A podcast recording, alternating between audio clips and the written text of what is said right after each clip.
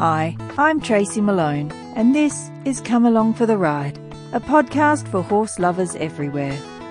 In this episode, you will hear from Donna Anderson from One Horse Life Australia. Donna is at the end of many years of learning and is at the very beginning of her teaching journey with horses and people. Donna started her life with horses, as a lot of people did, by getting her first pony when she was young. Then there was a catalyst that changed her horse training forever. When one of Donna's horses died while she was in the UK visiting her mum, she felt lost and unable to go on with horses for the time being.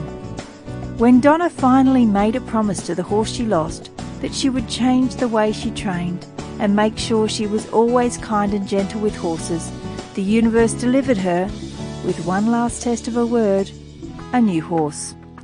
Donna found One Horse Life with Anna Marciniak and spent years training online and then in person. This is the foundation of her training methods. Donna teaches connection with your horse and always giving your horse a voice. No matter what your discipline or level of riding, Donna and her training can teach you to have the connection that you've always dreamed of. Like so many other trainers on this podcast series, it seems deep connection with your horse comes from deep self work. The horse is a mirror of your soul and seems to be here to teach us to let go of all that is holding us back. Donna has a great story to tell and is yet another brave and wonderful human who is here to listen to as much as she is to talk to her horses. Here is Donna. Donna, thank you so much for joining me on the show today. Um, thanks, Tracy. Can you first, Donna, tell me a little bit about what it is that you do? Well, I, in a nutshell, I'm connecting people with their horses. I discovered One Horse Life and it's a whole business set started in Poland with Anna Marciniak and her husband Pavel Marciniak. And they, I found them on Facebook and I was looking at Anna's posts and they really spoke to my heart and I just couldn't, the more I read, the more I went, wow, I need to I need to look at this lady. And then she started offering online courses and I started from there. And now, strangely enough, after three years, I'm in the position where I want to tell people what I learned and, and to show people that you can have the relationship with your horse that you were always looking for and, and dreamed of. And I've been through natural horsemanship and I've done the equine science type way and how to not treat my horse like a robot is one of those things for me. How I, you know, I, I know that having a push button horse is a dream, but it's not my dream and, and the horses I have don't want to be push button horses. So it sounds like it's quite deep, but it's quite grounded as well. And I really look forward to getting into that a bit mm. deeper mm. in a little while. But first of all, I'd like to hear a bit more about you and how your life started with horses. Did you grow up with horses, Donna? Have they always been a part of your life? They were somehow in my blood, Tracy, and um, my mother just shakes her head and goes, I don't know how you got to be into horses so much. But, um, you know, I think my mum and dad always like nature. Dad was always in the garden. Mum like loves animals, loved nature. And I just always wanted a horse like a lot of the young horse girls do. And, you know, just horse crazy like everyone else. And um, so mum and dad bought me my first horse in grade seven when I was in grade seven. And um, I just went out and rode him in the bush. Like luckily we had bush tracks to go to so I could go out bush riding. And um, what was that horse's name? His name was Tully. He, he was Master Tulloch. He was actually a racehorse, ex-racehorse from the Tulloch line. He had some famous bloodlines there. I had some lessons. Luckily we had, before we bought him, I had some lessons from a lady across the road who kids went to pony club and said, oh, I can, I can do some teaching. So I used to get 30 minute lessons um, on their ponies, which was great on a Saturday. And that was how I started. So my life with horses is really different in that it's more detailed and a limited number. Well, in my 20s, I was um, an elementary judge for dressage. I was so, how did you get to elementary judge for dressage? Did you take that first horse that you had all the way through high school in dressage? No, no. My first horse, grade seven, he was like my bush horse. He was broken down racehorse. So, in the end, I got my second horse. I was at high school by then. I would get lessons off my local instructor and then later on when I was a bit older I would go and work for her in clean stables and and whereabouts was this in Australia? This is always in Brisbane. I lived in Sheldon when I was a child. I did, I came out, um, I immigrated here with my parents when I was four from England. Ah, oh, you lost your accent. Yeah, oh, well, I wouldn't even have one. You know, like I've been here since I was, I'm almost still living. So, how did you get into dressage? Did you have an interest in dressage when you were in high school, and that led you to being a judge? Basically, my instructor, she Paula, Paula Price, she was my dressage instructor when I was young, um, and that was good because she's really good with position and that, you know, sitting properly in the saddle. So that was all good. And then, you know, she said, you know, if you really want to do this, you should really you know, go out and judge as well because it all helps. So I just started in prelim novice judging and, and got to elementary. Mary Seafried. Mary Seafried was the person doing all the training of the judges. I thought that was a good thing to be trying to help people with their horses coming through. But with uni and that I was studying full time and did part, then I did part-time engineering after my teaching diploma. So um, I've got a degree in mechanical engineering. I got rid of my second horse around then because I just couldn't handle all the work. I was working, I was studying, and I just sold. So I sold my second horse, and I met my husband while I was studying. Got married in 91 and he said will you marry me and I said yes but as long as I'm allowed to have a horse so now I have four what kind of riding did you do then what did what was the next step for you and horses? I went straight back into the dressage. I went straight back to my old instructor when, when I was younger. Um, and, went, and what was it about dressage that you liked? It's probably coming from the old masters that I've read a few books. Al, Colonel Alois Podhajsky, I loved some of his stuff. And oh, who else was there? The, the more local people. Franz Mairinger was here and I loved the way he wrote. And, you know, he said the hardest thing for a person to do ride when they're riding on a horse is to do nothing. Tom Robert, you know, he was more like just the breaking in horses. They've all had an influence on me and I, I, I've always had this dream to be able to connect in this magical way, in this way that's not forced, in a way that the horse can have self-expression and it just wants to be out there enjoying themselves. And I always have this thing like, how do I not make my horse a robot? So I think I've stacked my horses on top of that. Like my horses come because they do not want to be robots. They do have a voice yeah. of their own and they want to be heard. Yeah, so even though you had that real appreciation for what horses were able to do, there was always that one little thing inside of you that was niggling, saying, yeah. I, I, don't want to, I don't want to push button horse." I mean, the horse that's not with me now, he's died, but he, his name was Buck, and and he was, you know, we had those, we had those kind of problems. So I was looking, I I went to the, that's why, um, you know, I did the equine science type ways and, and it all kind of made sense and I liked it because I felt like I had control and, and then I did natural horsemanship and that was kind of okay. I, I thought, yeah, this is me. But then, you know, after it's like, you know, you, you go there for a few years, a couple of years and back to the clinics and I kind of outgrew, all my horses outgrew. I don't know. Yeah. It was a lovely bridge because yeah. it's a very big step to go from, you know, the old kind of horsemanship to the new way of horsemanship that you're doing now. So yeah. I, um, I really love that natural horsemanship came in. It was such a beautiful bridge to really get beautiful results in a gentle way. Yeah. And um, whilst it wasn't for me, I loved what it was able to do, but there was something inside of me that always said, there's something else here. There's another step. And yes, that's the purpose of this podcast is to really search for those people and, and broadcast that new way of horsemanship. Yeah.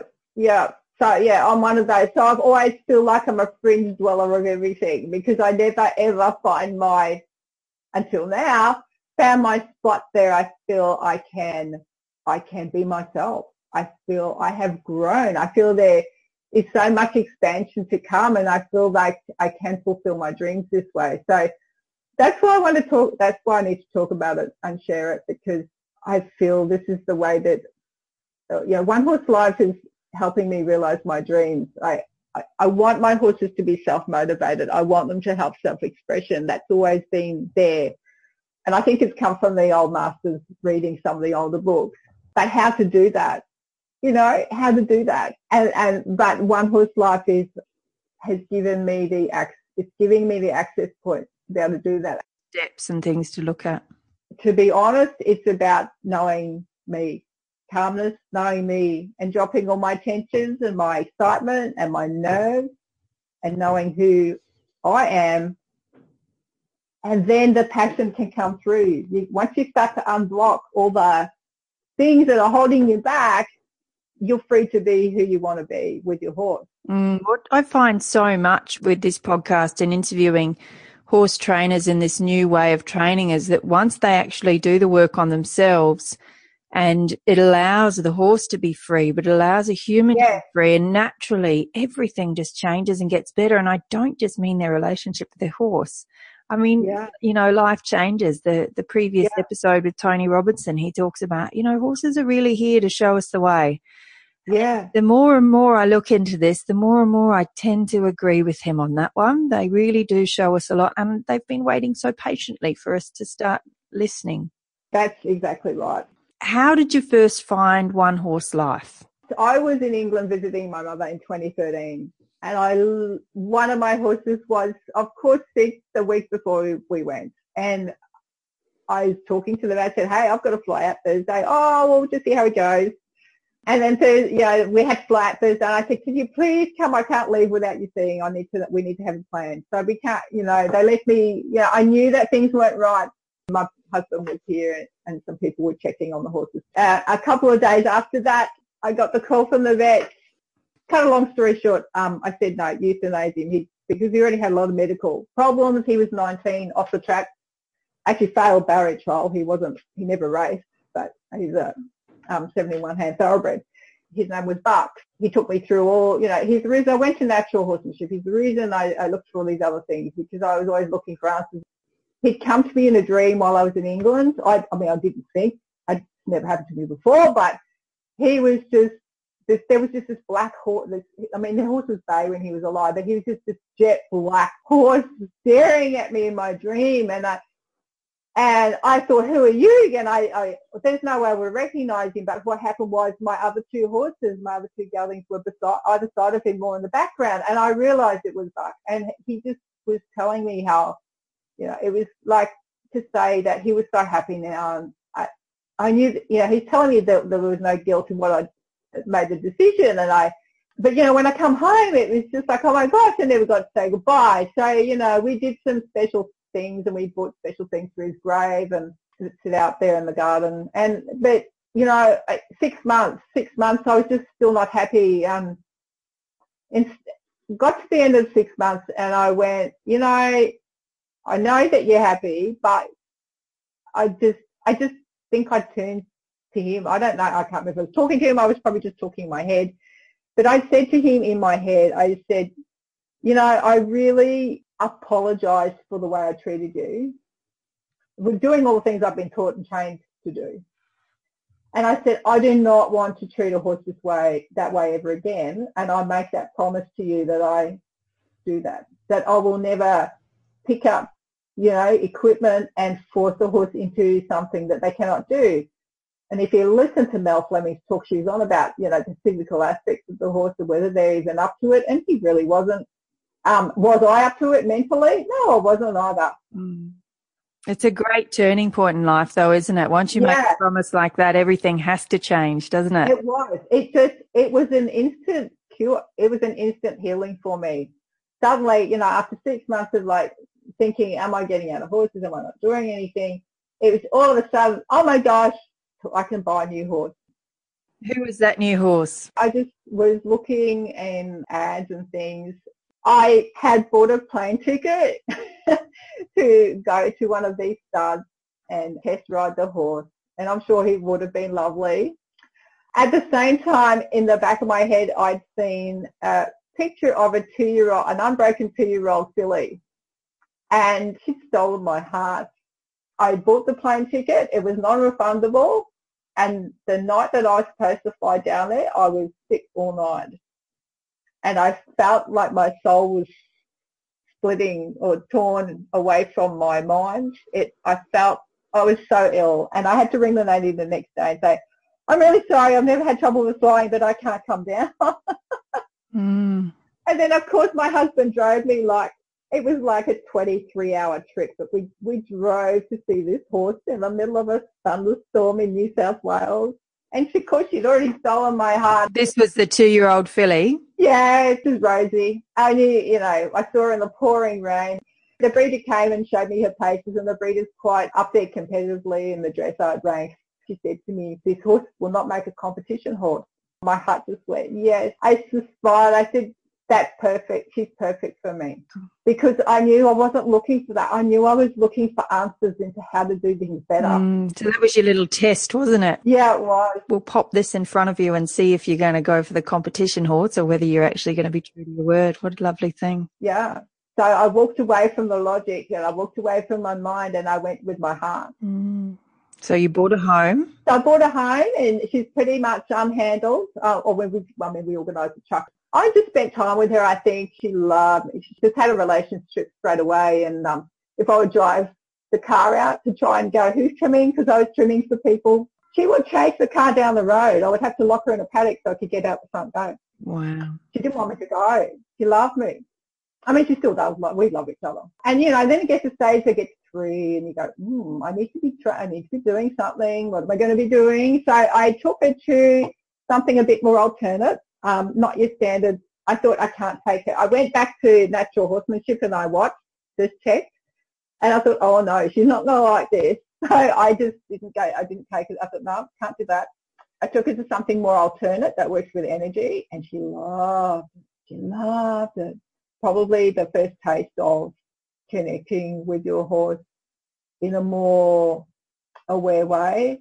And Rosie loved that bit. Like it doesn't, doesn't mean we didn't have tr- trouble. Like, you know, I'd have her on lead rope and walk her through the, we've got a bit of bush on our property, so just walk her down the tracks. And you know, if she got a fright, she would pull and take off and run home. So it's, it's not, I'm not saying I had the dream perfect relationship. I'm just saying that um, there was something here and it was going well. Um, the, the instructor didn't come that often, but we probably attended three or four clinics but there was a lot of gaps in between that. And I thought, hmm, I think I need to add a bit more to this. So I saw a classical dressage clinic coming up with a new person coming into from interstate.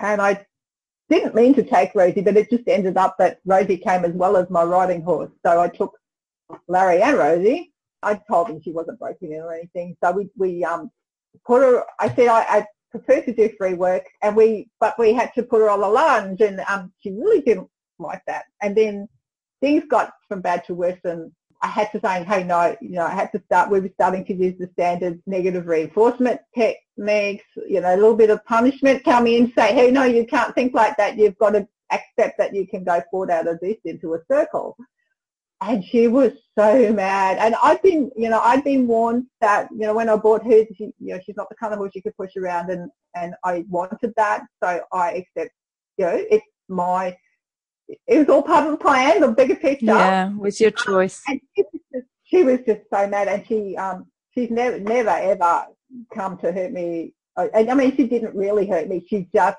she ended up turning, she somehow got around the back of me and gently kicked me on the butt. And it was very gentle. And the instructor went, oh, you okay? And I said, yeah, yes, it's fine. Because there was nothing, there was no nastiness in it. She just said, you know, she just, you know, apologized, probably pushed her a bit too far, but I'm sure she'll be okay when you get home. Now, I didn't realize when I was doing the correcting, you know, that there was a chain on the nose inside the leather. And I bought that equipment as well and brought it home. And then I went, and then I realized what was in there. And, you know, I, I tried. I just, I was like, so let's go to the arena. Let's see how we go. And as soon as I went, I was, she didn't like me putting it on. And when she saw that we were going to the arena, that was the end of it. She was preempting what was going to happen. They're so clever, aren't they? Yeah. Then I went, well, I can't go back to that, the classical dressage. And then I thought I'd go back to the energy side of it. But at the same time, the energy side of it person instructor ended up, we ended up having a clash. And so Rosie and I ended up with nowhere to go. And I just, I was like, oh no, I can't go back to that person and I can't take Rosie to this instructor and I can't go back to this instructor because of me. So I got mm. and stuck in a rock and a hard place and I was walking Rosie back from the, the bushland out the back And I just, I think it was another one of those times where I just opened my heart and whether I can't remember if I spoke to her verbally or whether it was in my head, it, I just know that I said to her, I can't go back to that lady that you like, you know, the, the way that we're being trained that you liked, I can't go back to that because it's not going to do me any good.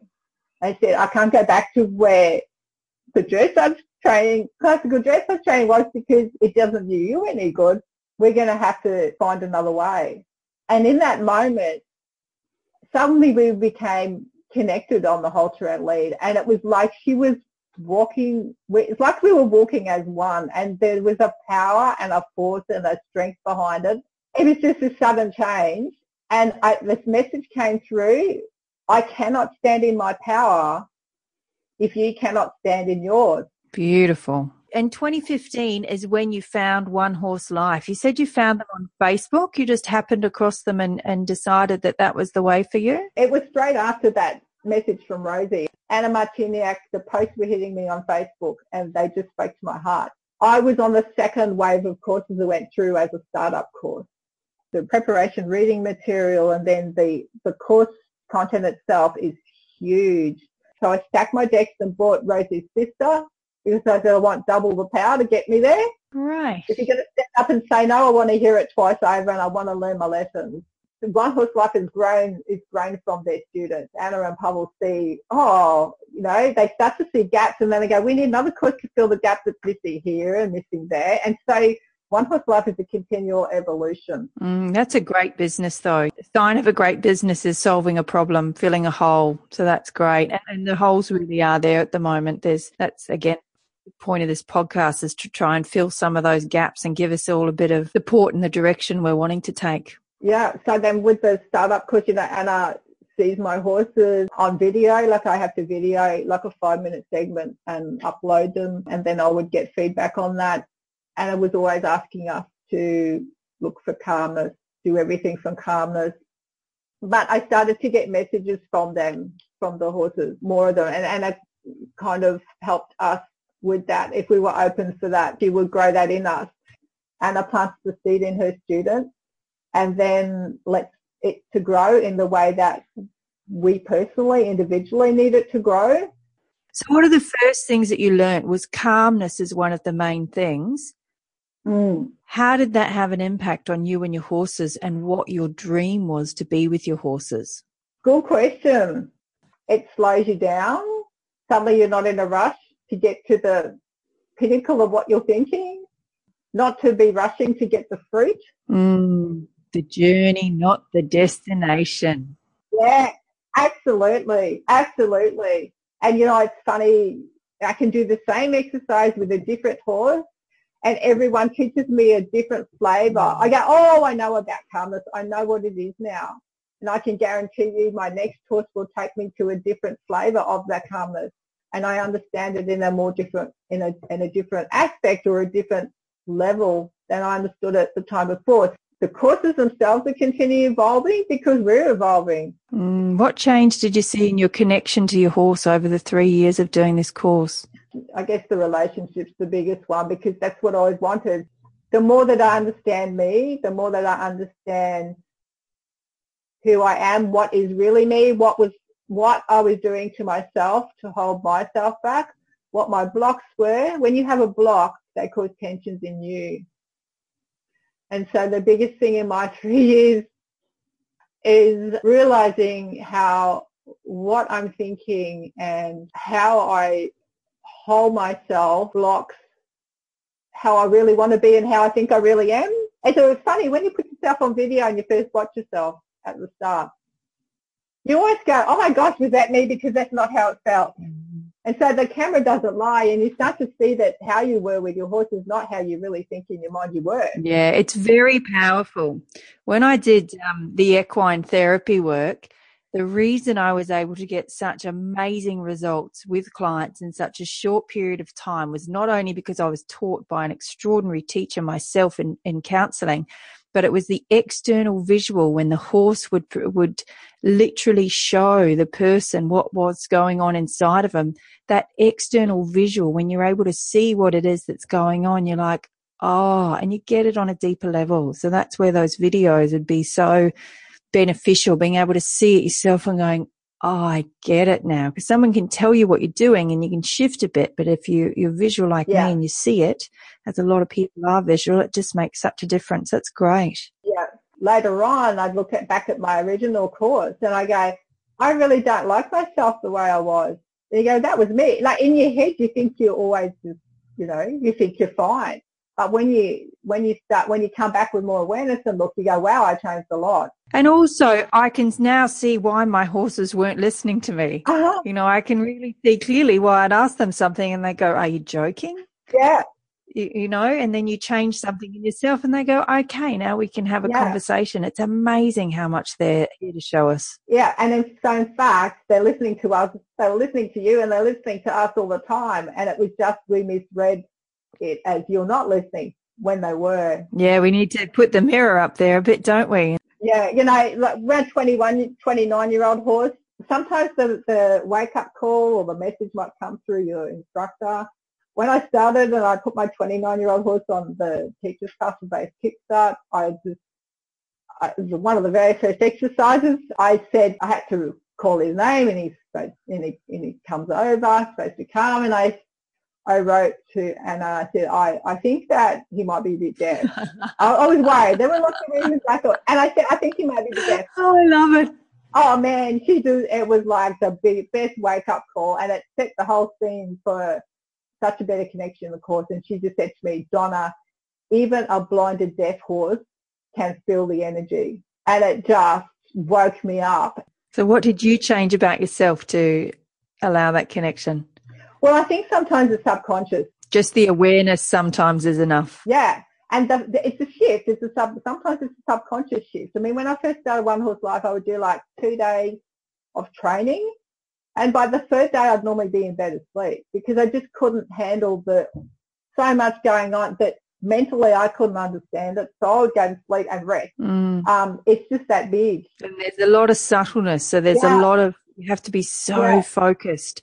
And we're Yeah. not used to being focused on one thing. We're not used to looking for those subtle, um, you know, short things. We're used to having, being overstimulated and, and overwired. So it actually does take a lot of energy to be present. it does. That's it.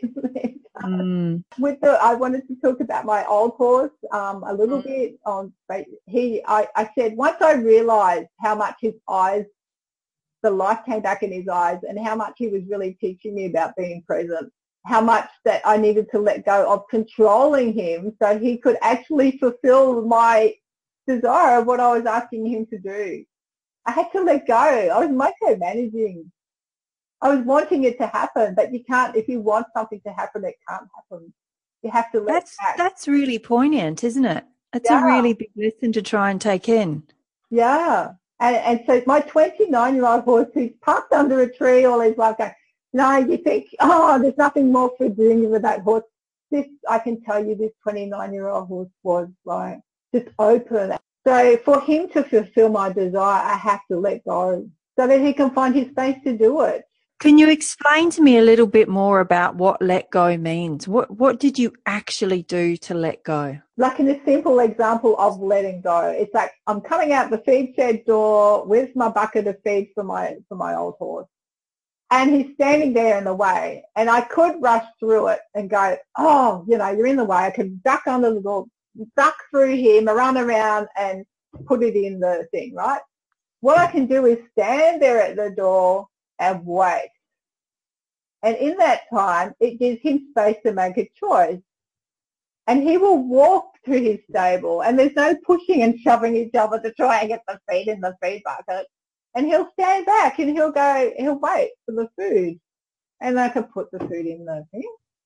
And it's a much nicer experience of a daily routine chore. Beautiful. So you didn't have to do any training. You didn't have to do any asking. All you did was became present in that moment. Yeah. Let go of all your concepts of how it should Yeah. be. And then it turned out exactly how you wanted it to be anyway. Oh, so good. Yeah, you've seen Sunshine on the hoof stand, the photos, some of the photos. Which are on the blog. So um, she is my really, really big horse at putting this through. This is what I mean. At one small level, King is saying, give me space and time and I can fulfill your desire. But Sunshine does it to a much bigger, deeper level. She is like my my rearing horse standing up going, watch me, look at me, just give me space and let me fulfill.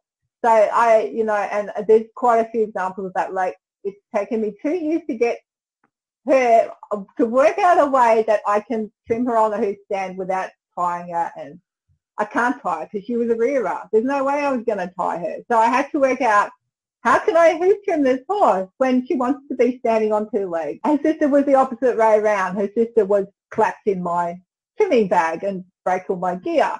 Um, you're not having my foot, I'm going to lay on the ground. So take us through each of each horse then, and that same example. How did you get each horse at liberty to allow you to trim their hooves? That's great. First off, we go through, like Anna uses positive reinforcement. So we you treat as extra motivators for, for doing something in a nice way. So first off, the first thing we have to learn is giving treats in calmness. Because if you have a horse that's really anxious about the treat, they're just going to mow you down to get to them. And then you're training intention. Mm. And that Sunshine's taught me so much there. And that's why I think it's taken to her to be four years old for me to be able to do these things with her at Liberty now because I didn't really, I was always sneaking it and trying to get things done. Mm. Yeah, Rosie was the one that, you know, you can't tell her what to do kind of horse. So yeah, with the hoof trimming, you know, you know, the first day I went to trim, I, yeah, she just said, you know, I have my foot, you know, I have my foot. And in the end she went, well, I'm going to fall down on your bag. So she just collapsed on my bag and all the gear went everywhere. I thought, oh man, how am I going to do this? It's me being self-motivated as a trimmer too, to, to looking for a way to trim these horses without forcing them and, and for making it be done in a nice way. Because it's something you're going to do every four weeks with them for the rest of their lives. Oh my God. Yeah. And again, this is choice, yeah, you know, you right. get the choice of saying to them, this has to happen now. And you get the choice of going, I really want to build relationship here and I'd love you to be a part of this yeah. game with me. And something really cool yeah. happens. You feel your feet, you know, your hooves feel good. I feel good. Let's do it together. It's just a shift in mindset, isn't it? Yeah. The secret becomes in breaking it all down and being thankful for every time that they come to the party and, and it could be that they just, um, you know, I look at her leg and she'll just pick it up and, and rest it if it's a back leg. And I go, oh my gosh, Rosie, look what you just did. I was going to pick it up and you just lifted it off the ground for me. And that become, I just, it's a big open heart thankful positive reinforcement and even for the try yeah. as well. If she looks like she just moves shifts all of her weight you know and and and is ready to pick it up you know that's a try. That's it's really important to reward those tiny one percenters. Yeah. At the same time it's a big emotional release for me. At the same time it's a building a relationship with her that we're both heard. And so mm. you know and then um, it goes from there. And then you, i just um, i took it up picked up, you know, she picks the foot up. And I go, okay, can you keep it on the hoof stand? And I start rewarding her for any time that she can leave it on the hoof stand. Oh my gosh, Rosie, look what you did. So you're not getting a full trim done. You have to abandon your fruit. You have to abandon what you want to do. You have to let it go. The outcome, yeah. You have to not be attached to the outcome. Mm. And eventually over time, you start to see all the little steps that are needed for that horse to be able to keep their foot on the sand while you walk around and get stuff or they've seen something, but they won't move because they're like, I'm happy here. I'm happy here because we're bonding. Mm, great. And what about your other horse, the one that's a bit more gregarious? How did you then train her? Was it a different way or was it the same way? What did you change about yourself and what you're asking? Yeah. Um, with your two different horses' personalities? Basically, I, I, I said, oh, I can do this with Rosie. This will be easy. I'll do it with Sunshine. And oh man, Sunshine was a different kettle of fish. yeah. And yeah. this is a great thing because this is what I asked the universe for. I wanted these teachers and I got what I asked for. Yeah, and what's really lovely, which is what I love about this new generation of trainers, is every horse is treated as an individual. So that's why I'm really interested, not in the in the the finite things you asked as such, but how you deal with different personalities, because we're going beyond technique now. You know, technique something that's important to have, but unless we're taking into consideration the horse's individual personalities and how we're communicating with that, then I don't think we can form real connection. No, no because with mm. Rosie, you can't tell her no. what to do. You have to ask her yeah. because she's so full on and she's like, yeah. I'll do nothing. So with your other horse, what, how did you change the way you were asking or, or how did you deal with her personality yeah, well, differently? Good question. So Rosie was more, um, I had to do everything at Liberty because anything to do with the head and, and putting halters on after, after, you know, the experiences we had, it was like, I, I just went, we have to do this through freedom at Liberty. And so we, we could do that. And then Sunshine, I said, okay, we have to do it at Liberty. But nature has a way to smack you in the face. If you think it's always going to be the same way, nature's going to shake you off your tree. yeah. So wonderful, wonderful sunshine. She's just like, I'm like, I'm going to do this at Liberty. It's going to be free. And, and, um, and you know, she was, she's really good at rearing. And I remember she was I think she walked a 180 degree circle around me on the hind legs one day while I was trying to trim her. Wow. I don't know what you call that in in horticulture, but it looked pretty good. Anna knew she, um, you know, she's looking at the horse. She goes, "This is," she said, "We have to do training with sunshine in the opposite way to most horses. Most horses, you start with contact and from you know, closeness out. From your horse, we have to work from the outside in. Mm. And so we reversed everything. So everything had come from like being free, not being on the body. And, and she gifted us the things, you know, I said, I can't pick her feet up. Her ears go back. She's going to bite me. And yeah, and she was in, she was only like 16, 18 months. And I had, luckily the video was on me, happened to be on us that night. And, um, Anna said, it will come one day, but don't worry about it. It will come one day. Don't worry about it and just happened to have video on me. Uh, for the very first time she did it, I went, I can I have your foot? No, you know, like no. I thought, oh no, it's no, can't have your foot. And I turned around just to like, oh, I resigned to the fact, okay, it's not going to happen. And she lifted her leg. She lifted ah. her front leg in the air and held it up. And so what I noticed there is that you were resigned to the fact that it was never going to happen. Is that yeah. not a form of surrender? Yeah, it, yeah, that's right. Go? Let yeah. it go. And this is what sunshine does. She always fills the space when I have let go. Always. Oh, such good life lessons, aren't they? Yeah, and that was, and she was probably 17, 18 months then, unhandled, and she lifted her leg. And that was the start of that. And so that was my way in for her with the trimming because it was became a special thing. She loves to perform. She loves, she tries to work out how to get your attention. Um, and it partly based on the way that I've been trained to train her as well we are reinforcing for seeking. Anyway, so she and we developed that. So I could pick a you know pick a feet up, but I could never really get to. And it, it wasn't until I went to Anna in Poland in September last year um, for my teacher's path training one on one, and Anna's like, "Oh, you need to know. You need to be exploring boundaries more." And I and I came home, and the stuff I'd learned from Rosie was to do everything liberty and free when I came home, uh, I was still drying the trimming with sunshine. And I thought, this is, she's putting her ears back. She's walk off. She go, I'm not having it that way. I'm not doing it. And I said, you know what? Stop. I need to do this. I set the boundary. But I did it from my heart. I didn't do it because I'm mad. I did it from the love that I have for her that I need to do her feet. Fantastic. And in that moment she changed and I can pick her feet up and everything's come now and I can do it at Liberty. Mm.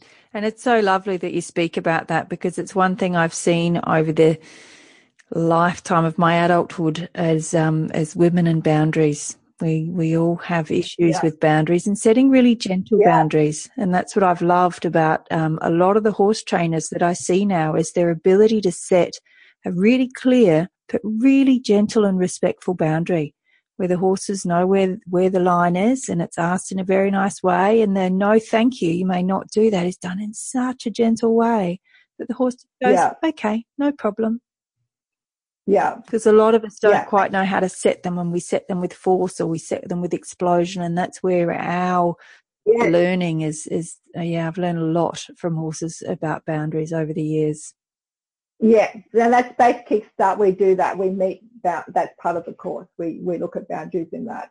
But it's once again up to the level that we're at. It's all tailored to how much that person can know and what the horse, their horse wants to show them at this point in their life about boundaries. Mm. And so the boundary gets deeper and deeper. And so what I understand boundaries when I start is not what I understand boundaries three years later. And that's really nice though, because so if you wanted to join this online course, it's not like you think you have to be in a certain position with your horse or a certain place within uh yourself to do it. It's really nice to hear that it meets you where you're at. That's really important. Yeah, that's what Anna's promote, you know, made us as teachers, that we are not to change anybody that there is a special connection between that horse and that person and we are not to get in the way of that connection. Our job is to support that connection and get the person shifting um, through calmness, dropping their tensions to be more who they are so they can connect with the horse so they, the horse can be more who they are and things just blend and they can start to go. Beautiful. So it sounds a lot like it's just a lot more honesty and authenticity that brings yeah. the connection. Perfect, Tracy.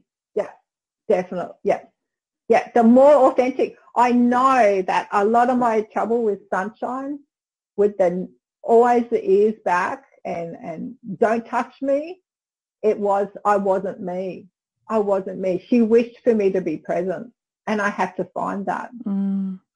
Yeah, it's it's very hard, very hard in this day and age. And the the more technology we have, and the more advertising we see flitting around us, and the more social media channels and things that open up, it's really difficult to be present. But it's something that they're asking for. The horses are showing us more and more that they're kind of saying, "Well, yeah, you've got to stop listening to that now. You've got to come back." Yeah, and that that's that's the key. You know, the crux of what we're teaching is that you you have to take action you know, uh, you can start. And of course you need tools and you need to know. It's great how, how much you've learnt from your life with horses. It's great.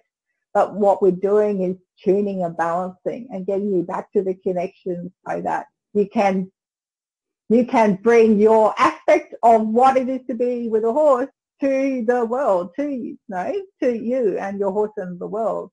Um, so we can all be different, but we can all understand where we're all coming from. And so nobody asks anybody to change.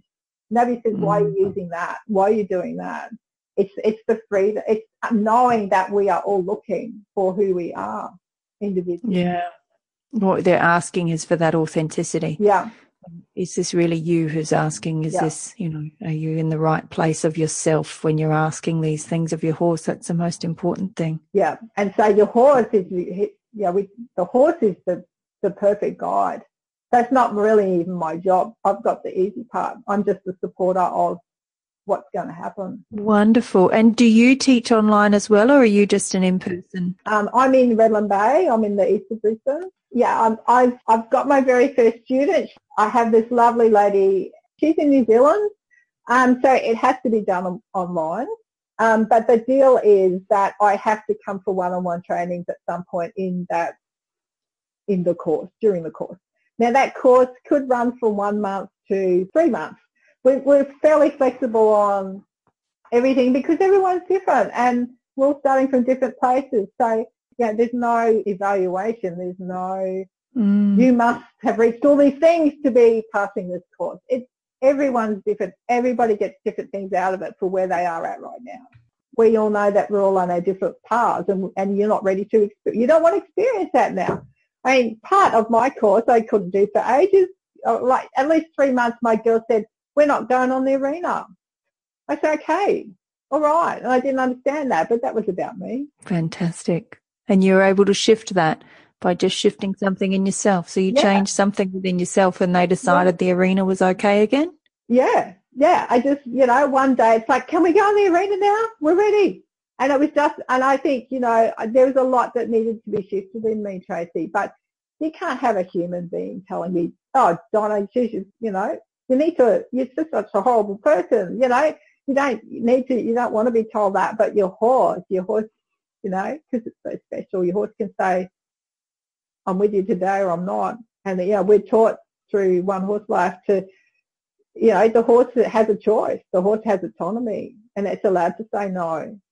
And um, yeah, so through that we develop a relationship. Mm, I love that. Yeah, so there's lots of multiple courses. I'm saying I've been in Body Mark, which is uh, becoming aware of the tensions in your body. That's how I'm going to have to say it. Yep. It did come from a pa- Pavel Marciniak, the person who's invented it, but the message and the guidance for doing that came through his horse. And then he thought, oh, I think they looked at the, stu- I would say they looked at the students on the course and went, wow, these guys need to know body mark. We're going to have to teach it. So it became, you know, after startup course, that's what happened next. It was like, for people that want to start looking intentions in themselves, we're going to have body mark course. So it wasn't, that went live. They decided, mm, we need to do this live because so much happens in our lives that it's so easy to build tension up. We're living in a society where, you know, you go to work every day. There's so much pressure from everywhere. Mm. And yep. Um, so they, they, I think Pavel realised, wow, we really, you know, if we want these guys to have a chance, we, you know, it, if they cannot find a way for themselves, at least we could offer them a way of like resetting and coming back. So it's, uh, a, I do this Body Mark live session for once a fortnight and I've been doing that since it started and it's what, I think that's over a year ago. And I think that's when my horses went, oh, you know, we can talk to you now you know, yeah, I can look at them now. I something changed in me, but you can't make it change. It will happen when it, it just happens. And I think that grows when you drop the tension, when you can drop some tensions in your body or when you start to hear your body, you start to understand you also you can't just say to yourself either that oh, I'm going to do this course now and I'll do this course and then my horse will listen no. to me. You actually have to no, no, embody what it is that you're learning. Yeah. You can't lie to horses. That all they do is read energy. You know, we yeah. we think they can understand our words, but they're actually feeling everything inside of us. They're reading what it is that we're saying from the depth. So if our words don't match what it is inside of us, they're not going to do a thing. No. And or they get crank like, you know, Sunshine will just pull faces at you. She'll be oh, ears back and, and like pretending to bite. Like, I don't, you know, like she'll just be mad. So I remember one day I was confused, like looking for myself, searching for myself. And I just went a bit berserk on the arena by myself. No one was there. And I just went, I don't know what I'm supposed to be doing. And I just kind of lost it. I was walking around like some kind of weird person that completely lost it. And I remember Rosie just took off at a canter down the steep bank because she was grazing on the bank. She could see what I was doing. Ran onto the arena and like came up in front of me and reared up with her ears back. And I think she could see that I was so disconnected from self and damaging myself, you know, like mentally, whatever. Mm. She just negative self-talk. Don't go there. Do not, you know, and so this is what the horses do. They're pulling you, they're wanting to pull. So the best thing we can give them back is to add more calmness to us so that they can get more calmness. Mm. So that they can have a calmer life because they see so much. Yeah. So the uncalm horse may not need to be calmed down. They may just need a calm owner to have that space over time to be able to reset their own nervous system to calmness. Yeah, and so that leads us into, after body marks, there was body mark duo, which was expanding body awareness of your horse. And Anna and Pavel gave us some special techniques to use in that. But it was working on my horse kind of like in a calm, very calm, relaxed way. My horse had Ross River flare up. This is Larry. He's had Ross River for seven years he had one of his flare-ups. I went, oh, here we go. And I just did a little bit, it's almost a little, uh, it's a little bit like um, all those other energy things out there. I've done a little bit of um, T-Touch, Tellington Jones mm-hmm. work yeah.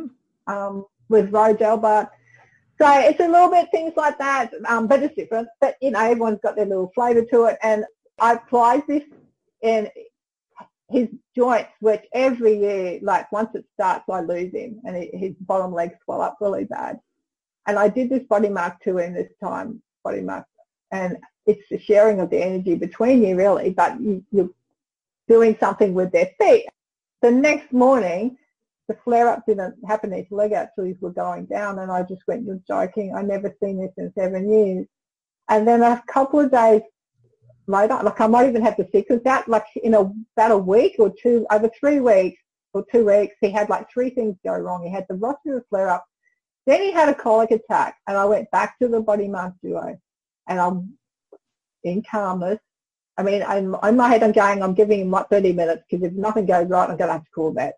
But like in calmness, I'm, a, I'm sharing this energy with him and I'm doing this technique a little bit like T-touch work and he started to calm down. You could see, you know, when a horse is colicking, it's not fun. Mm. And he started to see he started to slow. And I was doing these things and I was probably applying knowledge from different people that I've learnt from through the years because I, I've done EMRT as well, just the horse basic course. You know, you just do things. When you're 50, you've done a lot of different things. You've got a lot in your toolbox.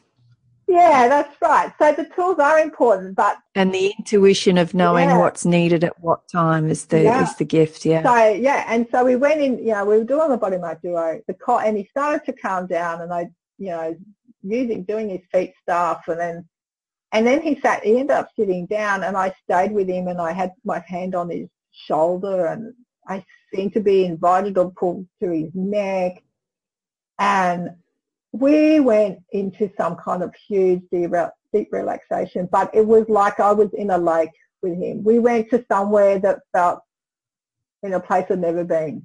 Mm. And he ended up laying his head on me. Like I could see he wanted to go down. I thought, oh, oh I'm just going to sit here a bit. You know, you don't want to be crushed by your horse. But I, I stayed with him and he laid his head on my body. And I got it on video. So there's a little bit of, I will have a little bit on my Facebook profile page. Mhm. We went to somewhere special and I, it touched my heart and it, it connected us in such a deep way. It was such a deep relaxation. It felt like I was, we were in another space. I can't explain it. It was like we were one. So I couldn't understand. It wasn't like there was me and him anymore. It was like we were in this space that we'd never been, or I'd never been to. And, but it was like we were into, it was met energy intermingled. So there was no differentiation between who was me and what was him. It Mm. was like Beautiful.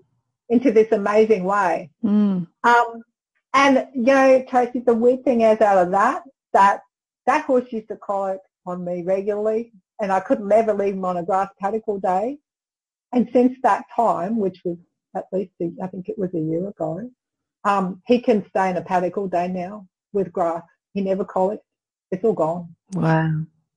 So there's a big thing, you know, deep calmness and relaxation and tuning in. Like, I cannot explain how it all works, but there is something so deep in all this that nature's pulling us towards Yeah. the truth. Yeah. It's extraordinary, and there's more and more of these stories coming out that um, that we can't really ignore it that much anymore, can we? Mm, no, and when your horse does it for, you know, when you go to your horse and you go, well, I don't really know what I'm doing, but I'll give it a go. They reward the effort too. Yeah, and you let go of the worry that you don't know what you're doing. And you go, well, I'm just going to go with what it feels. And then these things happen that you just never expect, never expected. And it happens to you, it ends up being bigger than that. It ends up being your life. It ends up being, you're completely changed because of what, the experiences you've had. But if you sit down and just keep reading notes and reading courses and think, I'm going to learn all this, you know, life wants to be experienced. Yeah. You just end up. It's the difference between being a spectator and being in the game. Yeah, You Yeah. know, whilst you've got a really good opinion and you're really well read and really well educated on a subject, it doesn't mean you're actually an expert until you get in the ring and experience yourself. And once you've had that experience, now you've got a valuable opinion. yeah, and you can't go back. It's like you you become so self motivated and standing in your power because the experiences and the messages that I've had over three years has just changed me, and I don't want to go back to my old life where I was stuck. Mm. Wow, it's very inspiring. Very inspiring. How can people get hold of you? Your website, your social media, where can we find you? Um, yes, um, my Facebook page is probably the easiest in using Messenger. It's so Donna Anderson on Facebook, S-O-N, and then if, if you searched on Donna Anderson One Horse Life, I'm sure that will come up with me. Great. And I'll definitely um, put all of the links to where people can find you Okay. in the show notes and it'll be on the blog on my website as well. So there'll be Okay. plenty of ways that people can find you. Yeah. So if there's one thing that we really need to know, Donna, Yeah. what's one thing you can leave us with now as listeners, the final word? For those people that are really emotional and like speak from the heart, if you've got a lot of things to say, just go out and hug your horse and have a big talk and see what happens. Right. Beautiful. And they told me to do that one day. I think it was in riding class because I still haven't ridden my girls yet, but I've saddled and bridled Rosie and, and um, there's a block. And I just, she said, go talk to your horse, whatever it is, go talk to your horse about it. And I told my horse and, and I can tell you that she knew what I, she was just coming back at me with, I knew she heard everything I said. She actually nipped me for being so stupid and what I was thinking. There you go. Wow. Um, yeah, so for those that are really emotional and, and uh, kind of you can feel that you've got stuff in your heart you want to pour out, go hug your horse and have a talk. There's another option. Put your horse on halter and lead and go with, it kind of comes a bit, you know, this is all coming from one horse life with Anna. Um, go with the intention that it's like your first horse ever and try and go back to when you were a child and you had your dreams about what you do what you want to do with your horse. Take your horse for a walk, but be open. See if your horse can take you for a walk. Nice. See if they what they want to do. And so if they stand still, don't worry. Like there is no wrong response, okay? So if they stand still and go, well, I'm not walking, that's okay. Accept that as well. go with childlike eyes to see that and to see what, if anything comes from that. And for those who go for a walk, go for a walk and enjoy where, where they take you. But obviously I'm not saying go on the road when it's dangerous. Yeah. No, I'm not Use logic that. and safety. Go in the yeah. paddock. Yeah, enjoy the enjoy what they want to do, have some grazing and um and see see if anything happens. Fantastic. There is no one else on the planet like you. And there is no one else on the planet like your horse. You came together for a special reason. So a one horse life teacher's job, if you require our help, is for, for us to support the connection between the two of you. Beautiful. What a beautiful note to leave it on. Thank you so much for joining me today, Donna. It's been an absolute pleasure getting to know about you and about One Horse Life.